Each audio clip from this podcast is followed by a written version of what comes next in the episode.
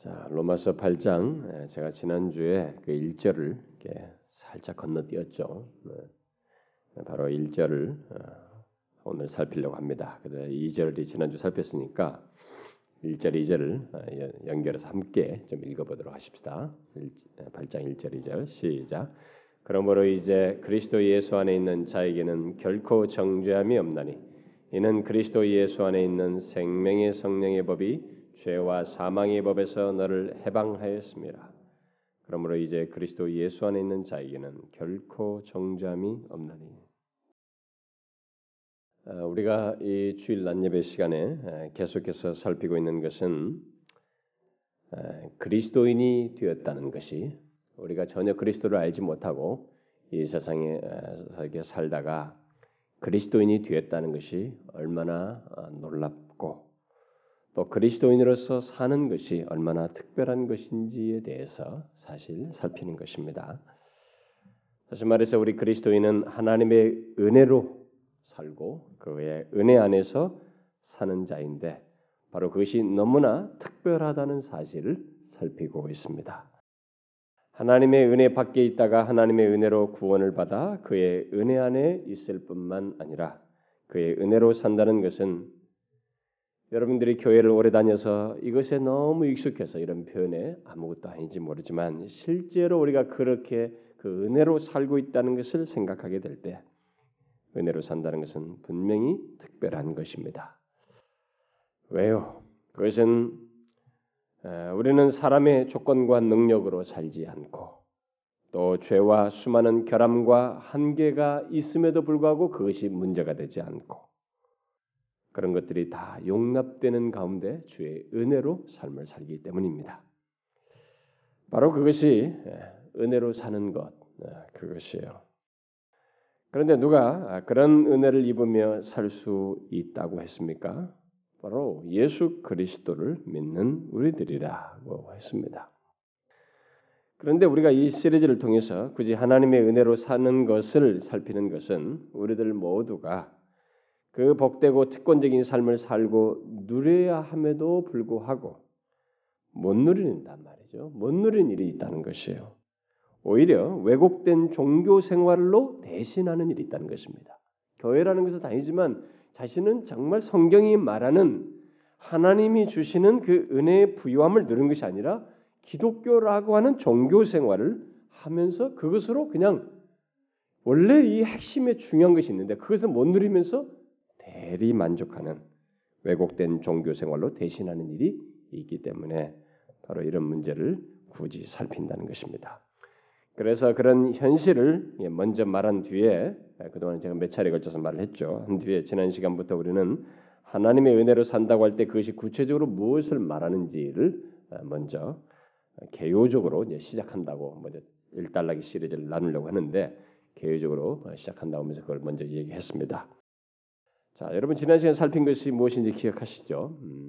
하나님의 은혜로 또 은혜 안에서 산다고 하는 것은 우리가 2절을 통해서 살펴보았다시피 예수 그리스도 안에서 해결된 것을 누리는 것이다. 크게 보면 먼저 은혜 안에서 산다, 은혜로 산다는 것은 예수 그리스도 안에서 해결된 것들을 누리는 것이 바로 은혜 안에서 사는 것이다 라고 하는 사실 안에서, 자, 그러면 예수 그리스도께서 해결하신 것이 무엇이냐, 이게 도대체 하나님의 아들이 이 땅에 오셔서 해결하신 것이 무엇이냐, 특별히 그의 백성들을 위해서.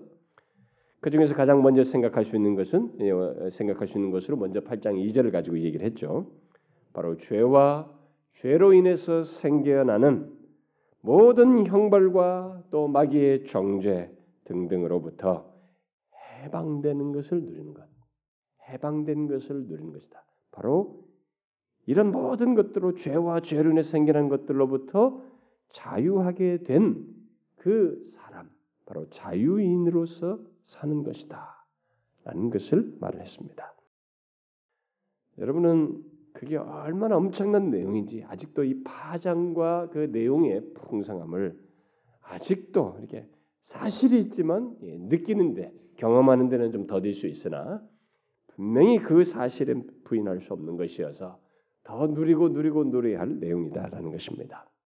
마치 뭐 이렇게 결혼한 사람들도 나 아직도 결혼한 같지가 않아요. 아직 감이 안 잡히는 거죠.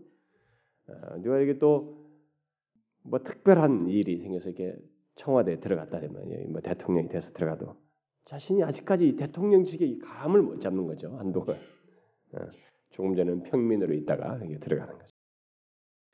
그런 것처럼 어떤 사실이 우리에게 구체적으로 더 누려지고 피부적으로 와닿기까지는 시간을 요할 수 있으나 이것은 사실이다. 그래서 여러분은 하나님의 은혜로 말미암아 죄의 속박에서 해방된 자유인으로서 살아가는 자들인데 그러하냐는 것이죠.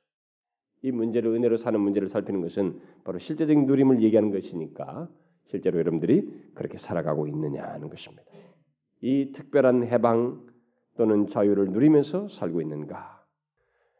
여러분은 죄로 말미암은 모든 것으로부터 해방이 얼마나 엄청난 것인지를 알고 그 진정한 해방을 누리며 자유인으로서 사는가? 바로 그것이 하나님의 은혜 안에서 사는 것이요 은혜로 사는 것이다 라고 첫 번째 내용으로서 지난 시간에 얘기했습니다. 자, 그러나 하나님의 은혜로 사는 것은 그것만을 말하지 않습니다. 그리스도께서 이루신 것이 이 땅에 오셔서 이루신 그것만 아니기 때문에 다 많은 내용을 말하죠. 지난 시간에 살펴본 그 내용 하나만 해도 너무나 크고 복된 것입니다만은 우리를 향한 하나님의 은혜는 그것이 전부가 아니죠. 더 있으며 누려야 할 것들이 굉장히 많습니다. 마치 시골의 한 처녀가 왕과 결혼해서 왕궁에 들어가서 그 새로운 신분과 함께 왕비로서 누릴 수 있는 것들이 수없이 뒤따르는 것처럼 하나님의 은혜로 구속함을 얻은 그리스도인이 은혜 안에서 누릴 수 있는 것들은 수없이 많습니다. 그래서 이 시간에 계속해서 그런 것들 중에 또 다른 하나를 이렇게 살핀다면 오늘 읽었던 말씀, 오늘 그 내용이 시사하는 바예요. 그 8장 1절에 시사하는 바입니다. 뭐예요? 그리스도 안에 있는 자로서 정죄함이 없는 자유를 누리며 사는 것입니다. 오늘 이 말씀을 듣는 사람은 복이 있습니다. 여러분 우리가 인생 중에요. 제가 이 뭐 인용도 많이 하지만 하여튼 벅찬 말씀이 이 말씀이에요. 결국 은혜 안에서 산다는 것은 이 8장 1절의 말씀대로 더 이상 정죄함이 없는 신분과 지위를 가지고 사는 것이요. 더 이상 정죄함이 없는 그 자유로움을 누리며 사는 것입니다. 여러분은 그런 삶을 살고 있습니까? 이게 그리스도인에 대한 내용인데 잘 생각하셔야 됩니다. 그냥 가만히 듣기만 하지 말고 계속 여러분들에게 자신에게 상기시키면서 생각해 봐야 됩니다. 여러분들은 이런 삶을 살고 있습니까? 이 은혜를 누리며 사느냐는 것입니다. 은혜로 산다는 것은 더 이상 정죄함이 없음을 알고 그 은혜로 말미암은 자유와 평안을 누리며 사는 것입니다. 본문은 바로 그 사실을 말하고 있습니다. 여러분은 여기 그 로마서 8장 1절 말씀을 수없이 들었을 것이에요. 익숙하게 알고 있을 것입니다. 그렇다면 여러분 제가 묻겠습니다. 여러분은 이 말씀을 이렇게 이 로마서 8장 1절 말씀을 이렇게 놀라워하십니까? 여러분 이 말씀이 여러분들에게 놀라움을 줍니까? 어떻습니까, 여러분? 아니 이 말씀 때문에 또는 이 말씀이 말하고 있는 것으로 인해서 행복해 하십니까? 여러분 어떻습니까? 이 말씀이 말하고 있는 것을 여러분들은 그렇게 기뻐하면서 감사하면서 또 행복해하면서 누리십니까? 그러면서 사시나요? 만일 그렇지 않다면 그 사람은 이 말씀을 아는 것이 아닙니다. 아직까지는 아는 것이 아니에요. 설사 이 말씀에 익숙해도 이 말씀의 내용으로 인해서 기뻐하고 행복하지 않는다면 그는 이 말씀을 그저 라디오나 TV에서 흘러나온 어떤 말 정도 또 익숙한 어떤 선전 문구 정도로 여기는 것이나 다를 바 없습니다. 아닙니다. 이 말씀은 너의 해방을 공식적으로 선언한 것보다도 1945년 8월 15일에 우리나라가 해방됐다는 소식을 들은 것보다도 더 흥분케 할 내용이요 그 흥분과 감격을 좀처럼 가라앉지 않게 하고 끝없이 지속케 하는 그런 내용을 말하고 있습니다. 이 말씀은 로이 존스 목사 말대로 기독교 복음의 진수와 핵심이에요. 그렇습니다. 본문은 우리 모두를 흥분케 할, 아니 좀처럼 감격이 사라지지 않게 하는 그런 복음의 핵심을 말하고 있습니다. 바로 그리스도 예수 안에 있는 자에게는 더 이상 정죄함이 없다는 놀라운 사실을 말하고 있습니다. 우리는 모두 본질상 정죄 아래 있었습니다. 누구나 태어나면 다 있게 되죠. 로마서 3장 9절 말씀대로 유대인이나 헬라인이나 곧 모든 인류는 다 죄 아래 있다고 이미 선언하였느니라 라고 말하고 있습니다. 그렇게 모든 사람은 죄에 묶여서 정죄 아래 있어요. 그런데 로마서 3장 24절에 기록된 대로 그리스도를 믿는 자들은 그리스도 예수 안에 있는 구속으로 말미암아 하나님의 은혜로 값없이 의롭다 하심을 얻은 자가 되었습니다. 쉽게 말해서 예수 그리스도의 십자가의 죽으심으로 말미암아 정죄받을 수밖에 없었던 우리가 의롭다함을 얻게 되었다는 것입니다. 정반대의 일이 있게 되는 것입니다. 그래서 결코 정죄함이 없게 되었고 이제 그런 사람으로 살 수 있게 되었다라는 것입니다. 따라서 저는 여러분에게 묻고 싶어요. 이런 사실을 인해서 여러분은 결코 정죄함이 없다는 것이 얼마나 엄청난 것인지를 한번 생각해 보셨습니까? 이것이 얼마나 놀라운 내용인지를 알고 있습니까? 생각해보고 또 이 내용을 알고 있습니까? 이것은 우리 그리스도인들이 의롭게 된 지위와 특권을 달리 설명한 것이라고 할 수 있어요. 그래서 여기 강조된 말을 여러분들이 잘 보셔야 합니다. 정죄함이 결코 없다. 결코 없다. 절대적으로 완전히 그렇다는 것이 없다는 것입니다. 바로 과거에는 정죄받을 자였지만 이제는 정죄받는 자 그 자리에서 옮기워져서 거기서 완전히 벗어나서 더 이상 정죄받을 수 없다는 것입니다. 정죄받을 일이 없다는 거예요. 여러분 이 사실 아십니까? 우리 그리스도인은 더 이상 정죄와 상관이 없다는 것을 말해요. 우리는 그럴 가능성이 전혀 없습니다. 아니 영원히 없어요. 그래서 이 내용이 너무 놀라운 것입니다. 그래서 저와 여러분이 정죄 아래 있었던 사람들이고 죄에 쩌들린 사람들이고 죄책감이 언제든지 밀려오는 사람들이기 때문에 이 말씀이 좀처럼 와닿지가 않아요. 말아도 머리로서는 수용해도 이것을 누리는 데는 굉장한 어려움이 있습니다. 그 정도로 우리는 죄에 매여있던 사람이라 힘든데 그런데 이것은 분명한 사실이에요. 여기서 분명히 밝히고 있습니다. 하나님께서 우리에게 십자가를 통해서 확증하시고 선언한 사실이에요. 이제 우리는 정죄될 수 없는 사람이라는 것입니다. 그런데 예수 믿는 사람들 곁던 사람들은 자신이 죄를 범하면 다시 정죄 아래 있게 되는 줄로 생각해요. 그리고 다시 자기 죄를 고백하면 용서를 받아서 정죄에서 벗어나는 것으로 생각합니다. 그 말은 결국 정죄받은 상태에서 이렇게 벗어나서 의롭게 되었다가 또다시 죄를 지으면 또다시 그쪽으로 돌아가고 이렇게 이것을 이렇게 반복할 수 있는 것처럼 말하는 것입니다. 그래서 본문 말씀을 생각지 않는 것이요 바르게 이해하지 못하고 있는 것이며 의롭다함을 얻은 그리스도인의 위치를 전혀 이해하지 못하고 말하는 것입니다. 아니에요. 그리스도인은 정죄받을 수 없는 사람입니다. 따라서 우리는 결코 다시 정죄받는 상태에 들어가지 않고 또 들어갈 수 없다는 거예요. 여러분은 우리들이 바로 그런 은혜를 입은 자요 또 그 은혜 안에서 사는 자라는 것을 아십니까? 혹시 예수를 믿으면서도 정죄감에 빠지는 사람이 있습니까? 어떤 이유에서든 여러분들이 정죄감에 빠지는 일이 있죠. 그 사람은 분명 마귀의 간계한 괴계에 넘어간 것이에요. 사실이 그런 것이 아니고 마귀의 괴계에 넘어갔거나 아니면 자신이 어떤 자인지 어떤 은혜를 입었고 또 입고 있는지 그것을 생각지 않기 때문에 그런 것입니다. 여러분 그 누가 뭐라 해도 예수 그리스도를 믿는 우리는 정죄함이 없어요.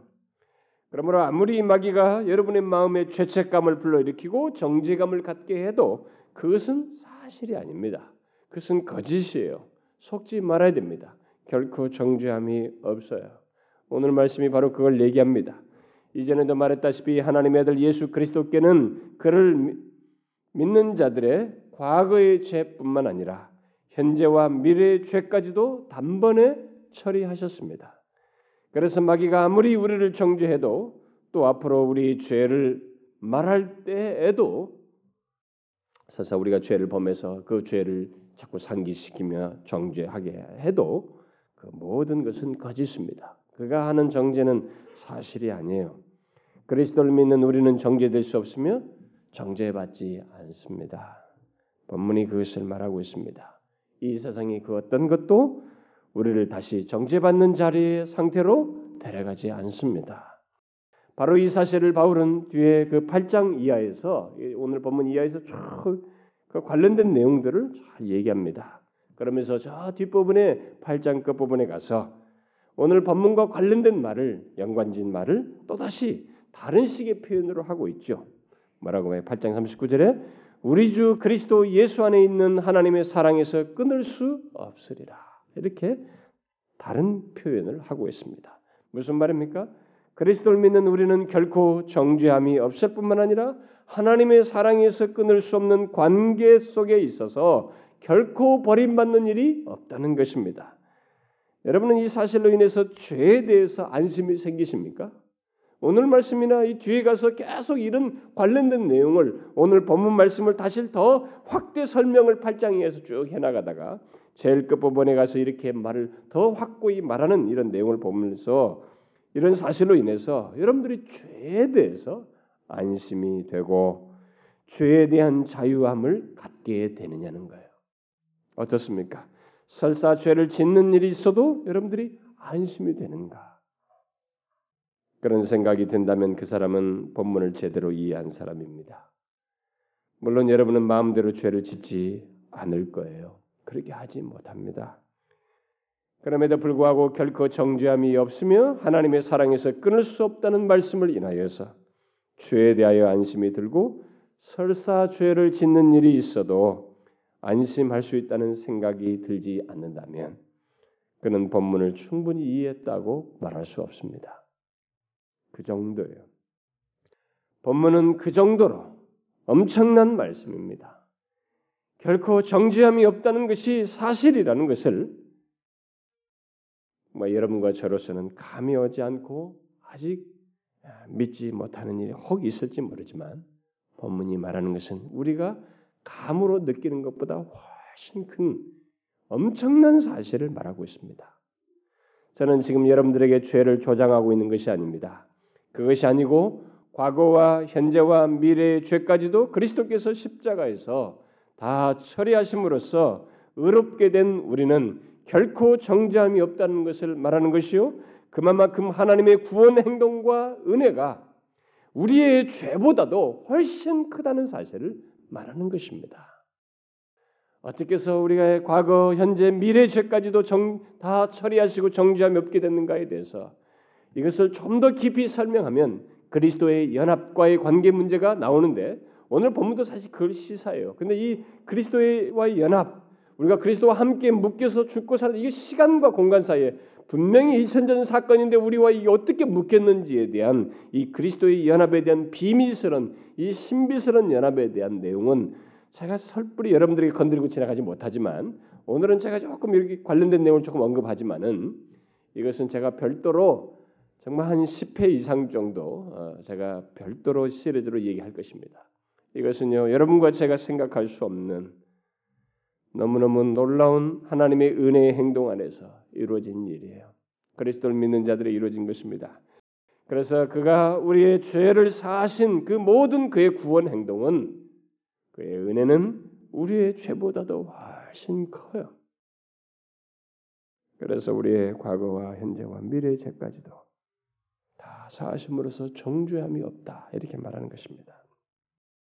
물론 정죄함이 없는 것은 아무에게나 있지 않습니다. 누구에게 있다고 말하고 있어요? 바로 그리스도 예수 안에 있는 자만이 결코 정죄함이 없다고 말하고 있습니다. 그러면 그리스도 안에 있다는 것이 구체적으로 무엇을 말할까? 그리스도 예수 안에 있다는 게 뭘 말하겠어요? 쉽고 평이하게 말하면 그리스도를 믿는 자를 지칭하는 것이긴 하겠습니다만은 바울이 이 말을 통해서 이런 표현을 통해서 말할 때는 뭔가 더 구체적인 내용을 담고 있는 것이죠. 더 깊은 의미를 말하고 있습니다. 그 말은 의롭게 되어서 영원히 그리스도 안에 우리들의 그리스도 안에 있는 우리의 신분과 지위를 말하는 것입니다. 이 그리스도 안에 있다라는 이 말은 우리들이 의롭게 되어서 그리스도 안에 있는 우리의 영원한 신분과 지위, 상태를 말하는 것입니다. 여러분 성경에서 우리들은 이게 그리스도 안에 있다, 뭐 그리스도 안에 있는 또는 그리스도 안에서 뭐 이런 말들이 참 많이 나오는데요. 여러분 성경에서 우리들은 그리스도 안에 있는 자 또는 그리스도 안에서 어떻게 된 사람으로 말하는 것을 많이 발견하게 돼요. 근데 여러분들이 이런 내용에 대해서 굉장히 알고자 해야 됩니다. 그냥 너무 익숙하게 자주 나오는 것으로 생각하면 자주 나오는 것만큼 바울이 필요했던 거예요. 그 표현이 그만큼 중요했던 것입니다. 그 말의 뜻하는 것이 너무도 놀랍고 복되고 또 다양한 은혜와 복을 말하고 있기 때문에 여러분들이 알고자 해야 됩니다. 우리가 그리스도 안에 있다는 것은 간단히 말해서 우리는 그 누구도 또 그 무엇도 우리를 그 안에서 끌어낼 수 없을 정도의 특별한 존재가 되었으며 우리가 그리스도 안에 있다는 것이 바로 이 그리스도와의 연합한 자로서 그런 특별한 존재요, 지위, 상태를 갖게 되었다라는 것을 말하는 것입니다. 그래서 그리스도 안에 있다는 것은 이 그리스도와 연합으로 말미암아서 있게 된 것을 전제합니다. 그러니까 여러분들이 이런 말들을 그냥 우리가 그리스도 안에 있다. 이게 공간적으로 그냥 이렇게 관계 정도 이렇게 쉽게 평이하게 생각하지 말고 성경이 우리에게 말하는 것만큼 가능한 한 부유하게 알고자 해야 됩니다. 그리스도와 어떤 연합된 관계 속에서 이런 특별한 지위, 특권, 상태 그것을 우리가 가지고 있다는 것을 말하고 있는 것입니다. 물론 그 지위와 상태는 그 누구도 그 무엇도 변개시킬 수 없는 또 끌어낼 수 없는 그런 것을 말하고 있습니다. 자, 그리스도 안에 있는 자라는 말은 그래서 달리 말하면은 그리스도와 연합한 자라는 것을 말할 수도 있어요. 그것을 전제하고 있습니다. 성경은 이 사실을 그리스도와 연합한 자를 그리스도 안에서라는 그리스도 안에 있는 것으로 말하는 내용들이 다양하게 있어요. 그래서 그리스도와 연합과 관련된 말을 하면서 그리스도 안에서라는 표현을 많이 하고 있는데 성경은 이 사실을 다양한 비유로 말하고 있습니다. 그 중에 대표적인 비유가 세 가지가 있는데 제가 오늘 묵도할 때 여러분들 읽어드렸던 요한복음 15장의 포도나무와 그 가지의 비유가 첫 번째입니다. 그런 비유를 말하고 있죠. 곧 우리는 나무인 이 그리스도께 붙은 가지로서 본체로부터 생명의 모든 것을 공급받아서 삶을 살고 열매를 맺는 존재다. 그런 특별한 관계를 가지고 있다. 그렇게 우리는 그리스도와 뗄 수 없는 신비스러운 관계를 가지고 있다는 것을 말하고 있습니다. 이런 것들이 다 그리스도 안에 있는 자라는 설명에 해당하는 것들이에요. 또 다른 비유는 고린도전서 우리가 12장 말씀대로 몸의 비유입니다. 그리스도를 몸의 머리로 말하고 우리를 몸의 각 지체로 말하고 있죠. 이 머리와 이 몸의 지체 사이의 관계는 분리해서 생각할 수가 없습니다. 그렇듯이 우리 그리스도인은 바로 그리스도와 그런 관계예요. 생명과 모든 것을 함께 공유하며 교통하는 그런 관계입니다. 그리스도의 생명을 공유하는 관계라는 것이죠. 또 이런 것을 설명하는 또 다른 하나의 비유를 말하자면 많이 사용되는 비유는 에베소서 5장에서 나오다시피 결혼 비유예요. 성경을 보면은 예수 그리스도를 신랑으로 또 우리를 그리스도인들을 신부로 묘사해서 이렇게 한몸된 혼인관계, 결혼관계로 말하고 있습니다. 한마디로 우리 말해서 그리스도와 우리 사이에, 그리스도인 사이에는 이렇게 친밀하고 신비적인 연합관계를 가지고 있다는 것입니다. 이런 친밀하고 신비스러운 연합관계를 더 줄여서 말하자면 그리스도 안에서 또 그리스도 안에 있는 이렇게 말할 수 있는 것입니다. 그래서 바울이 쓴 서신서를 보게 되면 그리스도 안에서라는 말이 아주 많이 나와요. 이 말은 예수 그리스도를 믿어 의롭게 된 우리들의 존재와 상태가 더 이상 우리 자신의 무엇으로 규정되지 않고 예수 그리스도에 의해서 규정되고 따라서 우리의 모든 평가와 판단도 예수 그리스도에 비추어서 된다는 것을 여기서 보게 됩니다. 여러분 이 말을 잘 이해하셔야 됩니다. 우리가 그리스도 안에 있다. 이 그리스도와 연합한 관계에 있다는 것은 그래서 우리가 예수 그리스도를 믿어 의롭게 됨으로써 이렇게 된 것인데 바로 그런 식으로 표현하는 것은 이제 우리들의 모든 존재와 상태는 내 자신에게 있는 고유한 것으로 평가되는 것이 아니고 내 자신의 상태 이것으로 평가되는 것이 아니고 우리 자신의 무엇으로 규정되는 것이 아니고 그리스도에게 비추어서 예수 그리스도에 비추어서 우리가 평가되고 판단을 받는다는 것입니다. 아니 그리스도는 이제 완전히 달라진 존재가 되었으며 특별하다는 것을 말하는 것입니다. 다시 말해서 우리는 우리의 행함에 의해서나 우리의 부족과 결함에 의해서 판단되지 않고 예수 그리스도에 비추어서 평가되고 대우를 받게 된다는 것입니다. 여러분과 저에게는 이게 노예 근성이 있어요. 그리고 뭔가 이게 이 죄의 너무 이 죄의 강력함 때문에 사실인데도 불구하고 인정치 않으려고 하는 이 죄에 묶여서 생각하고 반응하려고 하는 그런 요소가 우리에게 있습니다. 그런 나머지 이런 엄청난 내용을 수용하는데 좀 머뭇거린다든가 이게 확 와닿질 않아요. 깊이 마음의 이것이 감격스럽게 내 자신의 사실로서 깊이 수용이 안 되는 그런 현상이 생기는데 여러분 성경이 말하고 있는 이 죄 문제에서 그렇게 적나라하게 얘기하면서 말하고 있는 그럼에도 불구하고 6장과 7장에서 그 죄에 대해서 집요하게 다루고 난 다음에 말하고 있는 이 엄연한 사실을 여러분들이 분명히 아셔야 합니다. 그게 우리라고 하는 것을 보셔야 합니다. 예수 그리스도로 말미암아 의롭게 된 우리의 존재와 상태는 전혀 다른 게 간주된다는 것입니다. 다르게 보여져요. 우리의 평가도 전혀 다른 식으로 되어집니다. 그렇게 예수 그리스도를 믿는 자의 존재는 그리스도 안에 있는 자의 존재는 이렇게 특별하다는 거예요. 더 이상 나 자신의 것만으로 평가되거나 판단되지 않는다는 것입니다. 물론 우리가 그리스도 안에 있게 된 것, 곧 그 특별한 연합이 있게 된 것은 로마서 6장 말씀대로 그리스도와 함께 죽고 함께 장사되었으며 함께 부활함으로써 있게 되는 것이에요. 뭐 그냥 대충 이렇게 되는 게 아니고 엄연한 사실에 의해서 예수 그리스도 육신을 입고 오셔서 우리의 죄를 다 지시고 자신을 구속할 자들과 함께 연합된 제가 앞에서 신비적인 연합이라고 했는데 신비스러운 연합관계를 가지고 죽고 장사되시고 부활하심으로써 일어난 일이에요.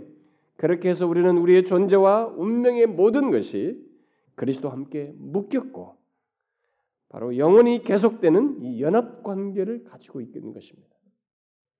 그래서 에베소서 2장을 보게 되면 우리들이 그리스도와 함께 살리심을 받았을 뿐만 아니라 함께 일으키어 그리스도 예수 안에 함께 하늘에 앉혔다 이렇게 말하고 있어요. 하늘에 앉힌바된 것으로 얘기합니다. 우리는 지금 이 땅에 있는데 그리스도 예수 안에 함께 하늘에 앉혔다는 것이에요. 그러니까 이런 것들은 정말로 우리들의 이성으로 수용하기 어려워요. 어떻게 이런 일이 벌어지느냐? 우리 맨날 이 시공간 속에 지배받고 있는 우리로서는 이게 도대체 무슨 말이냐 이게? 내가 지금 이 땅에 있는데 어떻게 그리스도 예수 안에 함께 하늘에 안침받았다고 말하느냐? 또 과거에 그가 2000년 전에 죽었는데 뭐 그와 함께 죽고 살아난 건 또 무엇이고? 우리의 존재와 상태와 운명이 바로 그 말씀은 그거예요. 하늘에 안침받았다는 것은 우리의 존재와 상태와 운명이 그리스도와 함께 묶여 있고 연합되어 지금 하늘에 앉힌 존재로 확정되어 있다는 것입니다. 우리는 그런 특별한 관계를 갖고 있다는 것이에요. 이것은 가상적인 것이 아니고 예수 그리스도와 함께 죽고 부활함으로써 실제로 영원히 바뀔 수 없는 연합을 우리가 갖고 있다는 것. 지금부터 그리스도 안에서 실제로 갖게 된 지위와 신분과 상태라는 것을 말하는 것입니다. 따라서 그리스도 안에 있는 자는 그리스도의 모든 것을 소유한 자요, 누릴 수 있는 자입니다. 특히 그리스도께서 아주 우리를 위해서 완벽한 모든 것을 이루신 것, 그 모든 이루신 모든 것을 우리가 동일하게 다 누릴 수 있게 되었습니다. 그게 다 우리 것이 되었어요. 그래서 그리스도께서 죄에 대하여 죽으신 것과 살아나고 하늘에 앉힌 바 된 것에서부터 시작해서 그 누구도 정죄할 수 없는 그분의 상태와 그분의 의, 그분의 승리, 그분의 영광 등등은 그와 연합된 우리들에게, 그분 안에 있는 우리들에게 또한 동일한 소유예요. 그것들은 다 똑같이 우리의 것입니다. 그분의 승리가 우리의 승리이고 그분의 의가 우리의 의가 되는 것이에요. 그래서 우리가 나중에 요한일서 3장 2절에 말한 것처럼 우리가 나중에 그와 같이 될 줄은, 우리가 그와 같이 변모하게 되는 것입니다. 심지어 그의 생명을 우리가 연합하여서 소유하여 누리게 됩니다.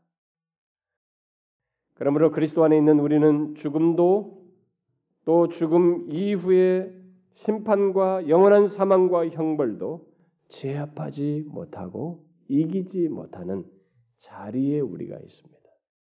그리스도 안에 있다는 것은 바로 그런 자리에 있다는 거예요.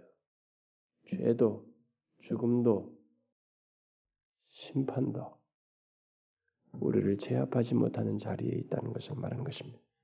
그런 것들도, 사망도 우리를 이기지 못하는 것입니다. 그래서 바울이 고린도전서 15장 끝부분에 사망아, 네가 쏘는 게 뭐냐?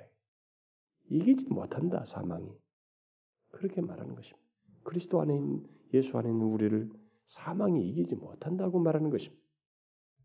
바울은 로마서 6장에서 이런 사실과 관련해서 또한 이렇게 말합니다. 만일 우리가 그리스도와 함께 죽었으면 그와 함께 살 줄을 믿나니, 이는 그리스도께서 죽은 자 가운데서 사셨으며 다시 죽지 아니하시고 사망이 다시 그를 주장하지 못할 줄을 알미로다. 우리가 그리스도와 함께 죽었으면 그와 함께 살 줄을 믿는데, 왜냐하면 그리스도께서 죽은 자 가운데서 사셨고 다시 죽지 않고 사망이 다시 그 일을 주장치 못하게 된 거예요. 그와 똑같이 우리도 그렇게 된다는 것입니다. 그리스도에게 사망이 주장치 못한다면 그와 연합한 우리에게도 사망은 주장치 못한다. 그렇게 말하고 있는 것입니다. 그럴 수밖에 없는 것은 그리스도 안에 있는 자에게는 이제 그리스도의 생명이 역사하기 때문입니다. 여러분, 그리스도 안에 있다는 것이 얼마나 엄청난 사실인지 여러분들이 아셔야 합니다. 정말로 예수 믿으면서 모호하게 믿으면 안 됩니다. 정말 감성에 의해서만 믿으면 안 되고 분명한 진리의 근거에서 믿어야 됩니다. 저는 여러분들이, 제가 수요일에도 그런 얘기를 했습니다마는, 감정은 수도 없이 변모해요. 그런데 우리가 미련할 정도로 진리의 지배를 받지 않는 사람들은 감정에 따라서 움직여요. 믿을 거 하나도 없는 것이 감정이에요.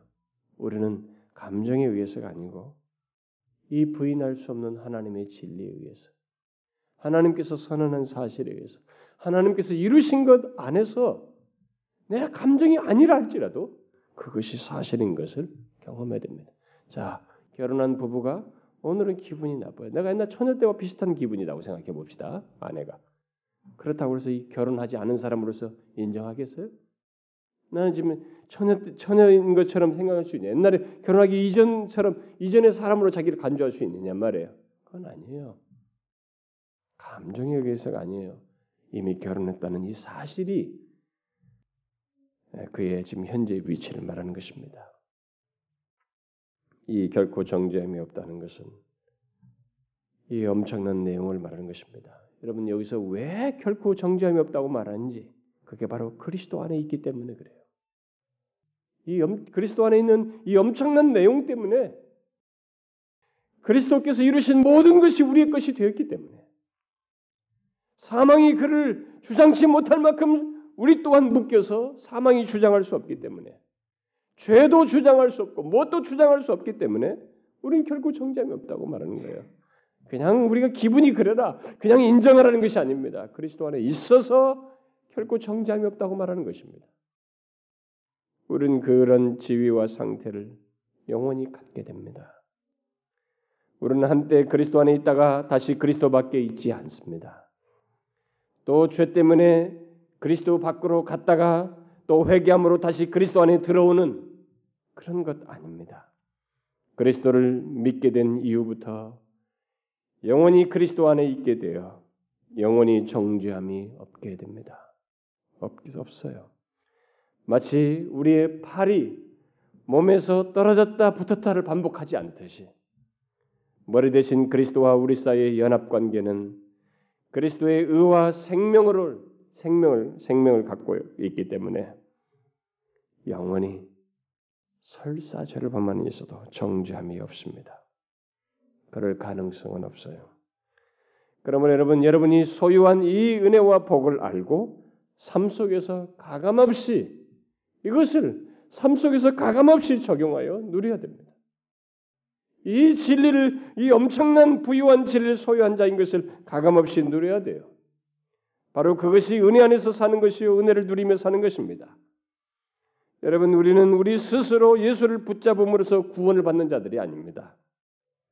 우리는 그런 은혜에 의해서 하나님의 이 놀라운 은혜에 의해서 붙잡힌 바 되어 또 영원히 연합되어 영화에 이르게 되는, 정죄함이 없이 영화에 이르게 되는 하나님의 은혜에 의해서 된, 그래서 붙잡혀서 그렇게 정죄함이 없이 영화까지 이르게 되는 바로 그런 자들이에요. 그러므로 이 은혜와 복, 곧 예수 그리스도 안에 있는 자의 복과 정죄함이 없는 자유를 우리는 정말로 제대로 누려야 됩니다. 정죄함이 없는 그 해방감, 그 자유로움, 또 상실될 수 없는 그 지위와 특권, 우리는 그것을 정말로 살면서 누려야 됩니다. 내게 어떤 결함이 있느냐는 것은 하나도 중요하지 않아요. 여러분, 인간에게는 다 도토리 키재기의 결함이 있다는 것 아시죠?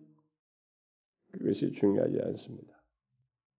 아무리 똑똑하고 사회적으로 해서도 그들이 가정에 들어오면 결벽증을 보이고 성격적인 괴팍함을 드러내고, 우리는 누구든지, 또 어떤 사람은 말이 않지만은 정말 관계하기 어렵고 대화하기 어려운 사람은 다 각각의 결함들을 가지고 있습니다.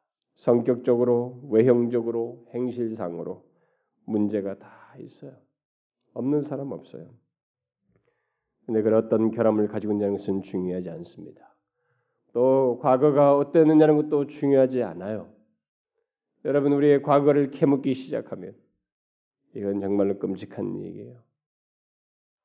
아무도 생각하고 싶지 않은 우리들의 그 자신들의 죄악됨과 더러움과 심지어 자기가 몹시 싫을 정도의 추한 모습들이 만일 이게 행동상에 뿐만 아니라 생각과 마음에서 있었던 것까지 들춰내기 시작한다면 우리는 상상할 수 없는 자들입니다. 우리의 과거가 어떤다는 것은 중요치 않아요. 그 어떤 과거와 문제와 결함과 한계와 심지어 수많은 죄악을 가지고 있다 해도 그리스도 안에 있는 우리는 더 이상 정죄함이 없습니다. 이것이 오늘 말씀이에요. 그래서 진실로 우리는 자유한 것입니다. 죄에 대해서 자유하고 사망에 대해서 자유하고 율법에 대해서 자유하고 마귀의 정죄에 자유한 것입니다. 얼마나 놀라운 사실이에요. 설사 우리들이 죄를 범하는 일이 있다 해도 우리들은 그리스도 밖으로 떨어지거나 다시 정죄 아래 놓이지 않을 정도로 우리의 지위는 확실합니다. 그 죄를 범하는 일이 설사 있다 해도 우리는 여전히 그리스도 안에 있으며 정죄함이 없다는 말이에요.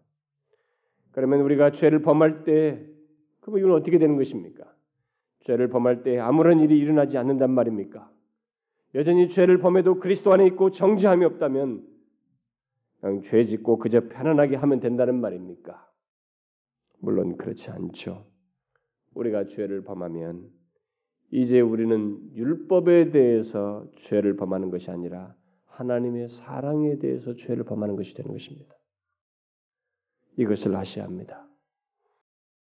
그리스도 예수 안에 있는 우리는 더 이상 율법에 대해서 죄를 범하는 것이 아니에요. 그리스도께서 십자가에서 율법의 요구를 다 담당하셨고 율법에서 명시하는 바 고발하는 모든 죄를 다 담당하셨기 때문에 우리는 더 이상 율법에 대해서 죄를 범하지 않습니다. 그래서 정죄함이 없는 거예요. 그 대신 우리가 죄를 범하면 하나님의 사랑에 대해서 죄를 범하는 것이 됩니다. 그래서 죄송스러움과 부끄러움을 느끼게 되는 것입니다. 바로 이런 죄송스러움과 부끄러움을 느끼게 되기 때문에 또한 마귀는 우리에게 다가와서 정죄감을 불러일으키는 것입니다. 이런 너 같은 자가, 이런 결함이 많은 자가, 이런 죄를 범한 자가 네가 어떻게 그리스도인일 수 있냐? 너는 지금까지 다 네가 스스로 생각한 것이다. 네가 그리스도인일 수 없다. 뭘로 증명하겠냐? 지금 현재 네가 죄를 범하고 더러운데 무엇으로 증명하겠어요? 너는 그리스도인이 아니다. 네가 받았다는 구원은 거짓이야. 이렇게 정죄감을 불러일으키고 확신을 흔드는 일을 하게 되는 것입니다. 우리가 수치심과 이런 죄송스러움을 갖기 때문에. 그러나 그 모든 마귀의 고소는 거짓이에요. 거짓입니다. 오늘 본문은 우리들이 설사 죄를 범해도 정죄함이 없다는 것을 전제하고 있는 것입니다. 그러므로 여러분의 마음에 불러일으키는 그 어떤 마귀의 고소에 대해서 여러분들이 넘어가시면 안 됩니다. 만일 여러분들이 마귀의 그 같은 괴계에 넘어가서 정죄감을 느낀다면 그것은 여러분이 스스로 그의 말을 들어서 정죄감을 느끼는 것이에요. 그리고 그렇게 함으로써 율법 아래 스스로 놓이는 것입니다. 만일 우리가 스스로 마귀의 괴계에 넘어가고 그래서 율법 아래 스스로 놓이게 되면 그때는 정죄감을 정말 느끼게 돼요. 그래서 그것에 대해서 더 부정적인 것들이 많이 발생됩니다. 확신이 흔들리게 되고 난리가 나죠.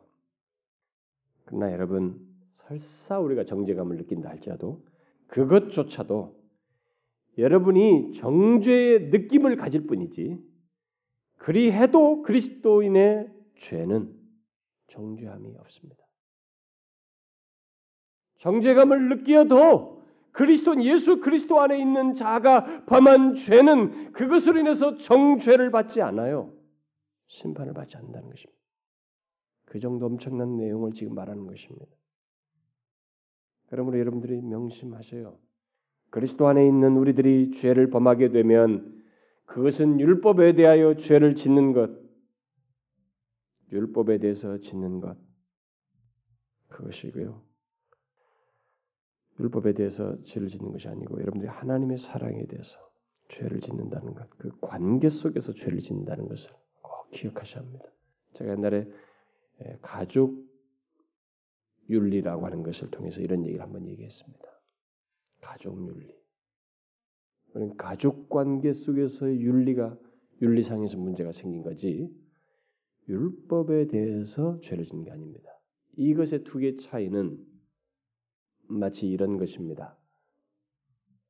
밖에 들어가서 무슨 어떤 사고를 치든 어떤 범죄를 했든지 국가의 법을 어기는 것과 가정 안에서 부부 사이든 자식이 부모를 향해서 실망을 주거나 마음을 상하게 하거나 잘못을 범하거나 하는 것 사이의 차이입니다.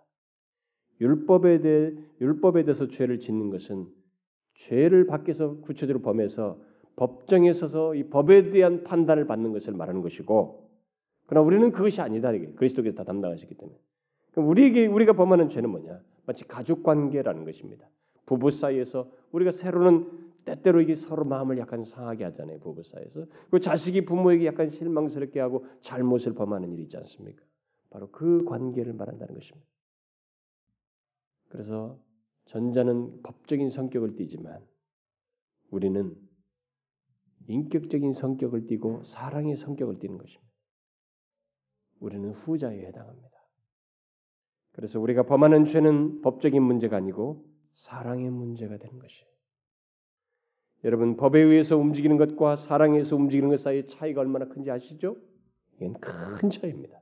바로 이 차이 때문에 우리가 예수를 믿으면 마음대로 더 죄질 것 같은데, 왜냐하면 죄가 다 처리가 됐으니 마음대로 죄질 것 같은데 그렇지 않아요. 예수 믿고 나서 마음의 문제까지 살펴서 양심으로 거리낀 것까지 우리는 거부하려고 하고 반항하려고 거기서 거스르려고 합니다. 그래서 율법 아래 있는 자보다 더 죄를 싫어하고 피하게 되고 심지어는 피 흘리기까지 싸우며 죄를 대항합니다. 그래서 앞선 순교자들이 죄와 타협을 안 하고 순교를 했던 것입니다. 왜요? 우리는 율법에 의해서 죄를 범하는 자들이 아니거든요. 사랑의 관계 속에서 죄를 생각하기 때문에 그렇습니다.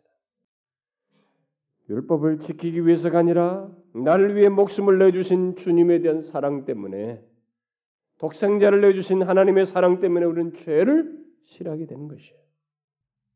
여러분, 그리스도 예수 안에 있는 우리는 그렇게 다르고 특별합니다. 우리가 특별해서 특별한 것이 아니고 하나님의 은혜로 그리스도 안에 있게 되었기 때문에, 그래서 그리스도 안에 있는 그 모든 것을 우리가 같이 공유하여 누릴 수 있게 되었기 때문에, 그래서 결코 정죄함이 없게 됐기 때문에 특별하다라는 것이에요. 그리고 바로 그것이 은혜 안에서 사는 거예요. 이런 것을 누리며 사는 것이 은혜에서 사는 것입니다. 그러니까 여러분, 제가 마치 파당을 나누는 것처럼 사람을 나누는 것처럼 들릴지 모르겠지만은 제가 우리 교회에서 설교하면서 그리스도인 된 것이 얼마나 특별한가라는 것을 참 많이 말했죠. 여기서 저와 말씀을 계속 몇 년 동안 들었던 사람은 저 목사는 정말로 할 말이 없나, 저 말만 하나 할 정도로 제가 많이 했을 거예요. 근데 여러분, 제가 파당을 나누는 것이 아닙니다. 사람을 구분하는 것이 아닙니다. 우리는 모두를 사랑해서 복음을 전해야 됩니다. 우리에게 특별한 것이 있어서 제가 그런 걸 말하는 것이 아닙니다. 특별한 것이 없는데 너무나 특별한 것이 우리에게 생긴 거라는 거예요. 그리스도 안에 있음으로 인해서 그리스도의 신적인 모든 것, 감히 죄와 사망과 율법의 모든 요구가 먹히지 않는 그런 특별한 존재가 되었고, 위치에 있으며 상태를 갖게 되었고, 결코 정죄함이 없는 이 상태에 있어서 특별하다는 거예요. 이게 여러분 특별하지 않습니까? 이것이 영원히 유효한데 이게 특별하지 않냔 말이에요. 저에게 몇 년 동안만의 특혜를 줘도 저는 그것이 특별하다고 하면서 난리를 칠 것입니다. 남들이 가지고 있지 않은 것을 제가 고유하게 가지고 있다고 할 때 세상적으로 그것만으로도 저는 굉장히 자긍심을 가질지 몰라요. 그런데 그게 아니라 영원히 유효한 그리스도 안에 있는 수많은 것들을 소유하여 누릴 수 있게 됐는데, 특별히 결코 정죄함이 없는, 심지어 죄를 범하는데도 불구하고 정죄의 대상이 아니라 사랑의 문제로 다루어진다는 것이 여러분 특별하지 않습니까? 그래서 그리스도인 된 것이 특별한 것입니다. 예수를 어정쩡하게 믿고 그저 현실적으로 잘 되는 돈 문제로, 이 축복받는 문제로만 생각하니까 때로는 이것이 안 되면 특별하지가 않아요. 예수 안 믿고도 다른 것을 채워줄 수 있기 때문에. 그러나 그런 것으로 환산할 수 없는 이 너무나 특별한, 너무너무 특별한, 신적이고 고유하며 영원한 이 독특한 것이 우리에게 있게 되기 때문에, 그리스도로 말미암아 있게 되었기 때문에 그리스도인 된 것이 특별하다는 것입니다. 그래서 은혜 안에 산다, 은혜로 산다는 것은 바로 이 특별함을 누리는 것이에요. 결코 정죄함이 없다는 것을 누리는 것입니다. 그러므로 여러분, 잊지 마세요. 우리는 영원히 그리스도 안에 있으면서 그리스도께서 이루신 모든 것을 누릴 수 있는 자입니다. 그 죄와 죄로 인한 모든 것으로부터 자유케 된 것을 누릴 수 있는 자일 뿐만 아니라 더 이상 정죄함이 없는 지위와 신분과 상태를 누릴 수 있는 자예요. 여러분, 이것을 삶 속에서 정말로 누리셔야 됩니다. 구체적으로 항목과 자신의 행동과 자신의 공로에 매이지 말고, 그것으로 자신을 평가하려고 하지 말고, 나라고 하는 존재는 예수 그리스도 안에 있는 것으로 평가된다는 것, 그가 이루신 것에서 평가된다는 사실로 인해서 이것이 얼마나 크고 부유한가, 이것을 알고 제대로 누릴 수 있어야 된다. 그것이 그리스도인 된 것의 영광이요 복이에요. 제발 이 큰 것을 누리라는 것입니다. 자기가 뭘 좀 행한 거, 이 조그마한 걸 가지고 그것에서 자기를 드러내려고 하고 그것을 마치 누리려고 하지 말라. 우리가 얼마나 특별한지, 그리스도 안에 있는 자라고 하는 것이 얼마나 부유한지를 알고 이 큰 것을 누리라는 거예요. 죄의 속박에서 해방되어 다시 정죄함이 없는 이 가벼움, 이 자유로움, 이 놀라운 은혜, 홀가분함, 이것을 누리는 것입니다. 마귀가 아무리 공격해도 이 말씀으로 무시하고 이 특별한 지위를 누리라는 것입니다. 저는 여러분들 중에 이렇게 우리에게 주시는 말씀이 명확하고 역사 속에서 하나님의 아들이 오셔서 행하신 것이 명확함에도 불구하고 그리스도를 믿는 자인 자신에게 주신 이 확고한 사실에도 불구하고 여러분들 중에 어떤 사람은 정말로 노예 근성이 있어서 수용을 못하는 사람이 있을지도 몰라요. 그래도 수용해도 조금만, 이 정도만, 그러다가 다시 자기가 무슨 조금 자신 안에 결함을 보거나, 나는 남들과 너무 다르다, 뭐 외모가 어떻다, 나는 성격이 어떻다, 나는 이런 죄를 졌다, 자신의 이 조금만 문제만 보면 또다시 이걸 못 누리는 그런 사람이 혹 있을지 모르겠습니다. 제가 앞에서 얘기했어요. 결코 정죄함이 없다, 그리스도 예수 안에 있는 자에게는, 이렇게 말했을 때는 우리의 결함을 넘어서서 얘기하는 것입니다. 심지어 미래의 죄까지도 포함해서 말하는 거예요. 그러니 여러분들에게 있는 결함과 한계와 문제에 몰입해서 자신을 규정하지 마시고, 이제부터 여러분 자신을 규정할 때는 예수 그리스도 안에 있는 자로서 규정하라는 것입니다. 그리스도께서 의롭다 하신 것에 의해서 규정하라는 거예요. 나는 죄가 없다, 더 이상 정죄함이 없다고 하는 이 사실에 근거해서 자신을 규정하라는 겁니다. 성격적인 결함, 자신에게 있는 약점들, 한계들을 가지고 규정하지 말고 그리스도께서 그러함에도 불구하고 나를 위해서 죄에서, 십자가에서 죄를 다 담당하시고 의롭게 하신 것, 이 영광스러운 지위, 신분, 이 상태에 의해서 자신을 규정하라는 것입니다. 여러분, 이 복을 정말로 가감없이 누리기를 구하세요. 여러분들이 모르면 다 알고 싶습니다. 하나님, 이것의 부유함을 더 알고 싶습니다. 내 머리로 하는 것을 넘어서서 삶 속에서 생생하게 경험하고 싶습니다. 어려울 때마다, 나에게 위기가 올 때마다, 내 마음에 힘들 때마다, 죄책감이 밀릴 때마다, 정죄감이 밀려올 때마다, 그때 더 확고히 이렇게 이루신 것, 결코 정죄함이 없는 것의 이 부유함을 누리고 싶습니다. 구하시면서 구체적으로 누리기를 구하라는 것입니다. 이런 말씀을 전할 때마다 성도들 중에는 상당히 다양한 사람들이 있기 때문에 자신의 열등의식이라든가 뭐 부족함이라든가 한계라든가 이런 것들을 가진 사람일수록 돌아가요, 또다시. 아니에요, 여러분. 주님의 십자가, 우리를 위해서 이루시고 우리를 믿는 자들을 자기 안에 두신 것은 그렇게 가벼운 것이 아닙니다. 일시성이 아니에요.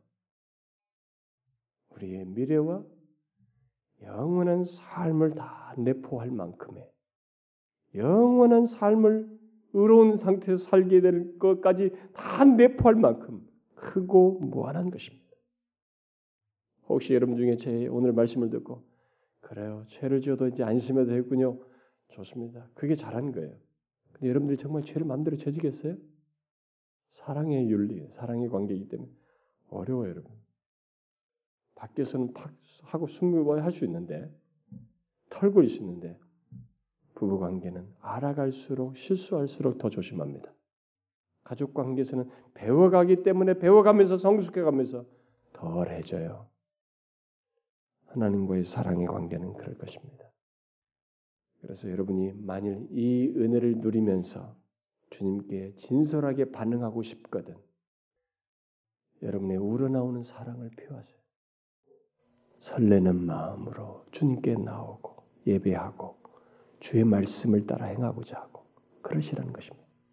나를 사랑하면 내 말을 지키라, 내 계명을 지키라고 하신 것처럼 그렇게 드러내라는 것입니다. 여러분, 제가 로마서 8장 1절을 요것밖에 여러분들에게 전하지 못한 것이 아쉽습니다. 이 내용은 너무 커요. 제가 살아있는 날 동안에 울고 먹어도, 여러분들이 진리다고 말해도, 저는 또다시 말하고 또다시 말해도 지치지 않을 만큼 너무 크고 부유한 내용입니다. 이 말씀을 들은 자는 복이 있습니다. 여러분들이 이 말씀을 정말로 기억하시고, 결코 정죄함이 없는 이 지위, 그리스도 안에 있는 자의 이 복됨을 누리시라는 거예요. 그게 은혜 안에서 사는 것입니다. 자, 기도합시다. 하나님 아버지, 우리가 다 담을 수 없을 만큼의 큰 은혜를 예수 그리스도 안에 우리에게 주셔서 너무 감사합니다. 그리스도 안에 있는 자는 그리스도께서 이루신 모든 것을 소유하여 자기 것으로 삼고 누릴 수 있다고 하시며, 그래서 죄든 무엇든 간에 마귀의 정죄조차도 먹히지 않을 만큼 확고한 지위를 주셔서 결코 정죄함이 없는 복된 자리로 이끌어주셔서 감사합니다. 이것의 부요함과 이것이 얼마나 크고 영광스러운지를 주님, 하루하루 살아가면 살아갈수록 더 깊고 풍성하게 알고 제대로 누려서 이런 은혜를 주신 하나님 그분께 대한 진실한 마음과 사랑을 품고 살아가는 저희들 되게 하옵소서. 예수 그리스도의 이름으로 기도하옵나이다. 아멘.